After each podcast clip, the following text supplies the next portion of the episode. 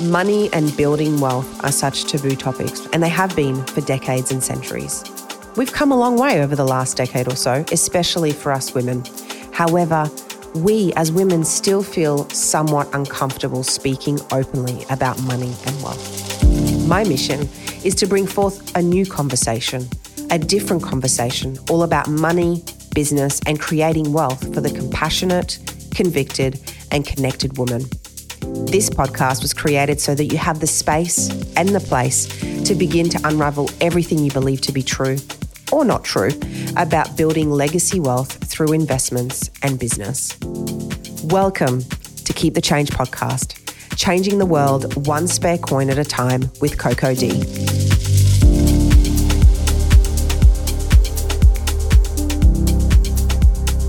Howdy, welcome back to Keep the Change podcast with Coco Dee, creating wealth intuitively. I really want to share with you today how I went from losing it all to rebuilding my wealth again.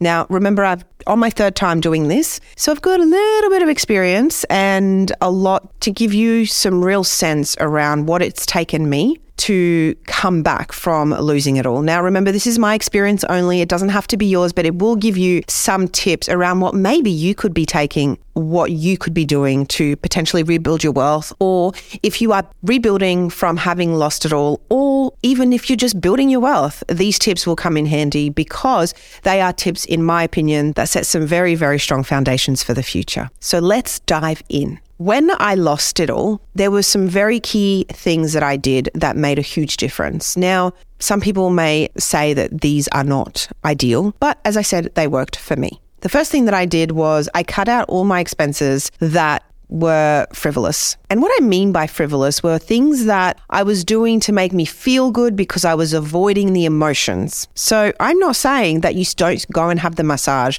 and you don't go and get your nails done. Like those things are important if they are making you feel good long term. However, a lot of us buy things, do things for the instant gratification because we are avoiding an emotion. Now, you guys know that I speak about emotions and energetics and how they're very important in the way that we build wealth. That's why for me, I was cutting out the things that would temporarily make me feel good, but long term, I knew that they were actually a hindrance. Let me give an example. What's my example? I loved eating out, and I figured that eating out was something that I was doing to avoid being with my emotions. I also found myself constantly chatting to friends because I didn't like to be by myself. When I was by myself, it meant that I had to be with my emotions. Now, I know a lot of us understand this. When we are by ourselves, we will distract ourselves by watching Netflix, by exercising, by eating, by calling a friend, by not sitting in silence because of how uncomfortable it feels. I know this because, hey, I've been guilty of it many, many times. Even to this day, it's a conscious practice for me. So I, I really became aware of my emotions. And one thing I became aware of when I was tired, I was by myself, so I would go out and eat. I noticed that if I was by myself and it felt really uncomfortable, I would call a friend who would entertain my emotions and my victimhood. I really became almost like a helicopter looking down and being like, what is it that you're doing? Now, when it comes to expenses, I really started to see how I was spending to how I was spending to cover up what I was going through. So I really cut all of my expenses. I was like, let's start back from scratch. Let's pretend I'm 16 years old, 17, 18 years old. I've got money. I've just moved out of home. What is it? I really just scraped everything back. I wanted to start from the beginning. I also had been going through a divorce and moved back in with my parents. I had left my corporate job. My, my housing was linked to my corporate job. And so I didn't have anywhere else to go. Now, my ego took a beating. I was 28 years old, going back to live with my parents.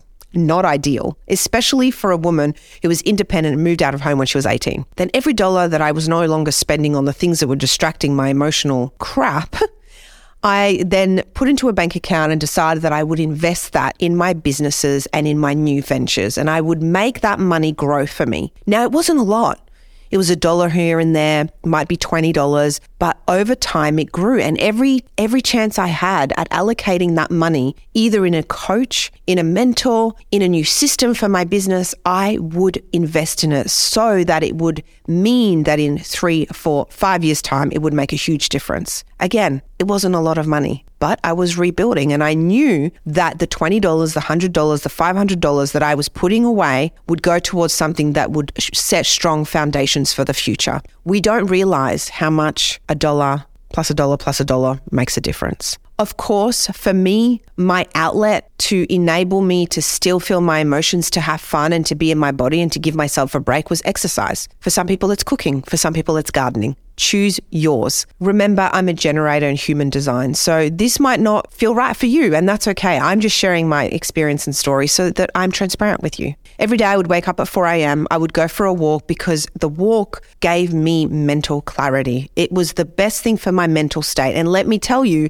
I look back now and back then I thought that I was A OK, but in reality I wasn't. I wasn't coping. On the outside, it looked like I had my shit together, but reality was not. I would go for a walk. I would be with myself, you know, whatever I needed that morning. I would dance after my walk. I would journal. I would maybe call a friend who was overseas or a girlfriend that was in nine to five, but I knew that I could call her before that. And then I would work. And I worked a lot. Now, yes, I drowned myself in work, but I was determined to create something. I knew that if I could get into the momentum, things would change for me. I had a new business and the business required a lot of my time. So during the day, I would work on the operations of the business because the business didn't have much money. It needed a lot of time. And in the evenings, so from about 6 p.m. to 11 p.m., remember, I didn't have children at the time. From 6 p.m. to 11 p.m., I would be working on the systems and processes, setting everything up for the business, the back end. During the day was operations and sales. At night, it was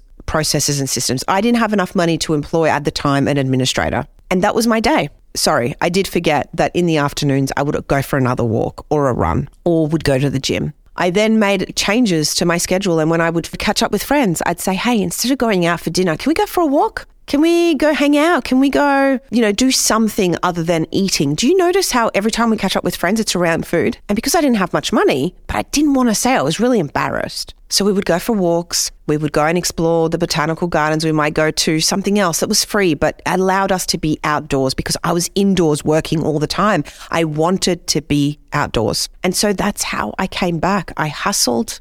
I saved my money. I practiced self care and I definitely hired a mentor who got me out of my emotional rut. We went through to the depth of my emotions, to the depths of the stuff I was carrying. Why did this happen? And I did that seven days a week. For me to get to where I am today, I had to go through that. Doesn't mean you have to go through that, but I worked on my emotions, I worked on my energetics, and I worked very hard in my business because I wanted to make a difference.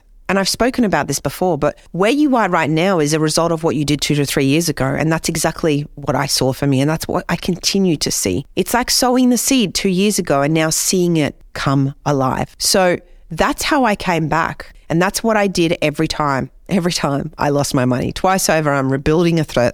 I'm rebuilding a third time. I hustled. I'm a generator. I have lots of energy. Doesn't mean it's your your way. It doesn't mean it has to be your way. I hustled. I exercised for my mental health. I worked with someone that was objective and could really call me out on my stuff. And I worked my little tushy. And I'm so grateful for that time in my life. Now, the way that I work is completely different. I'm not the doer, I'm the CEO, I'm the shareholder. And it still requires me to be present, but in a completely different way. So, if you are rebuilding, if you are looking to build your wealth, your business, what you did to get you here, where you are right now, is amazing, but it may not be the right thing to get you to the next place, to the next phase of your life. We have to consider the practical way of doing things, but also the energetics. You might be doing all the things, but if you're feeling down, if you're feeling like crap, if you have no energy, things will not move forward because you need to do the practical work and also the energy. It's almost like when you're around someone who's always negative it's okay to be around them for a little bit, but sooner or later they drag you down, and being around them is a huge no no because you can see that you're a different person and you think differently and you act differently. Whereas when you're around someone who's positive, who's, you know, a mover and shaker, you feel differently. The, you know, the interactions that you have with people, you know how you feel when you leave them. It's the same thing with you and your business. And that for me is a game changer and was the game changer to get me to where I am today. One of the biggest reasons that I failed in the past was my energetics, not listening to my intuition, and also working too much. Not giving myself enough space to think and be, to show up in a way that is very inviting for those that are around me, but also for my business and my creation. So, I invite you to assess what you're doing right now. How is it working for you and how is it not working for you? What can you do to set some really strong foundations? Sometimes going back to the beginning is actually a blessing. We have this fear of being beginners again. Being a beginner is actually a gift. It's one of the greatest gifts you can give yourself. And your energy. How is your energy? How is it affecting you? How is it affecting those around you? And how is it affecting your business? Thank you so very much for listening to this episode and for coming along for the ride that is wealth building. It's a wild one. Now, for all the information we spoke about, please refer to the show notes. Remember to leave a review if you feel called to, and if you want to soak up more and lick my brain about business and legacy wealth, subscribe to my YouTube channel. Come and join me on Instagram and Facebook. You can find me under Coco Dee D double E. See you soon.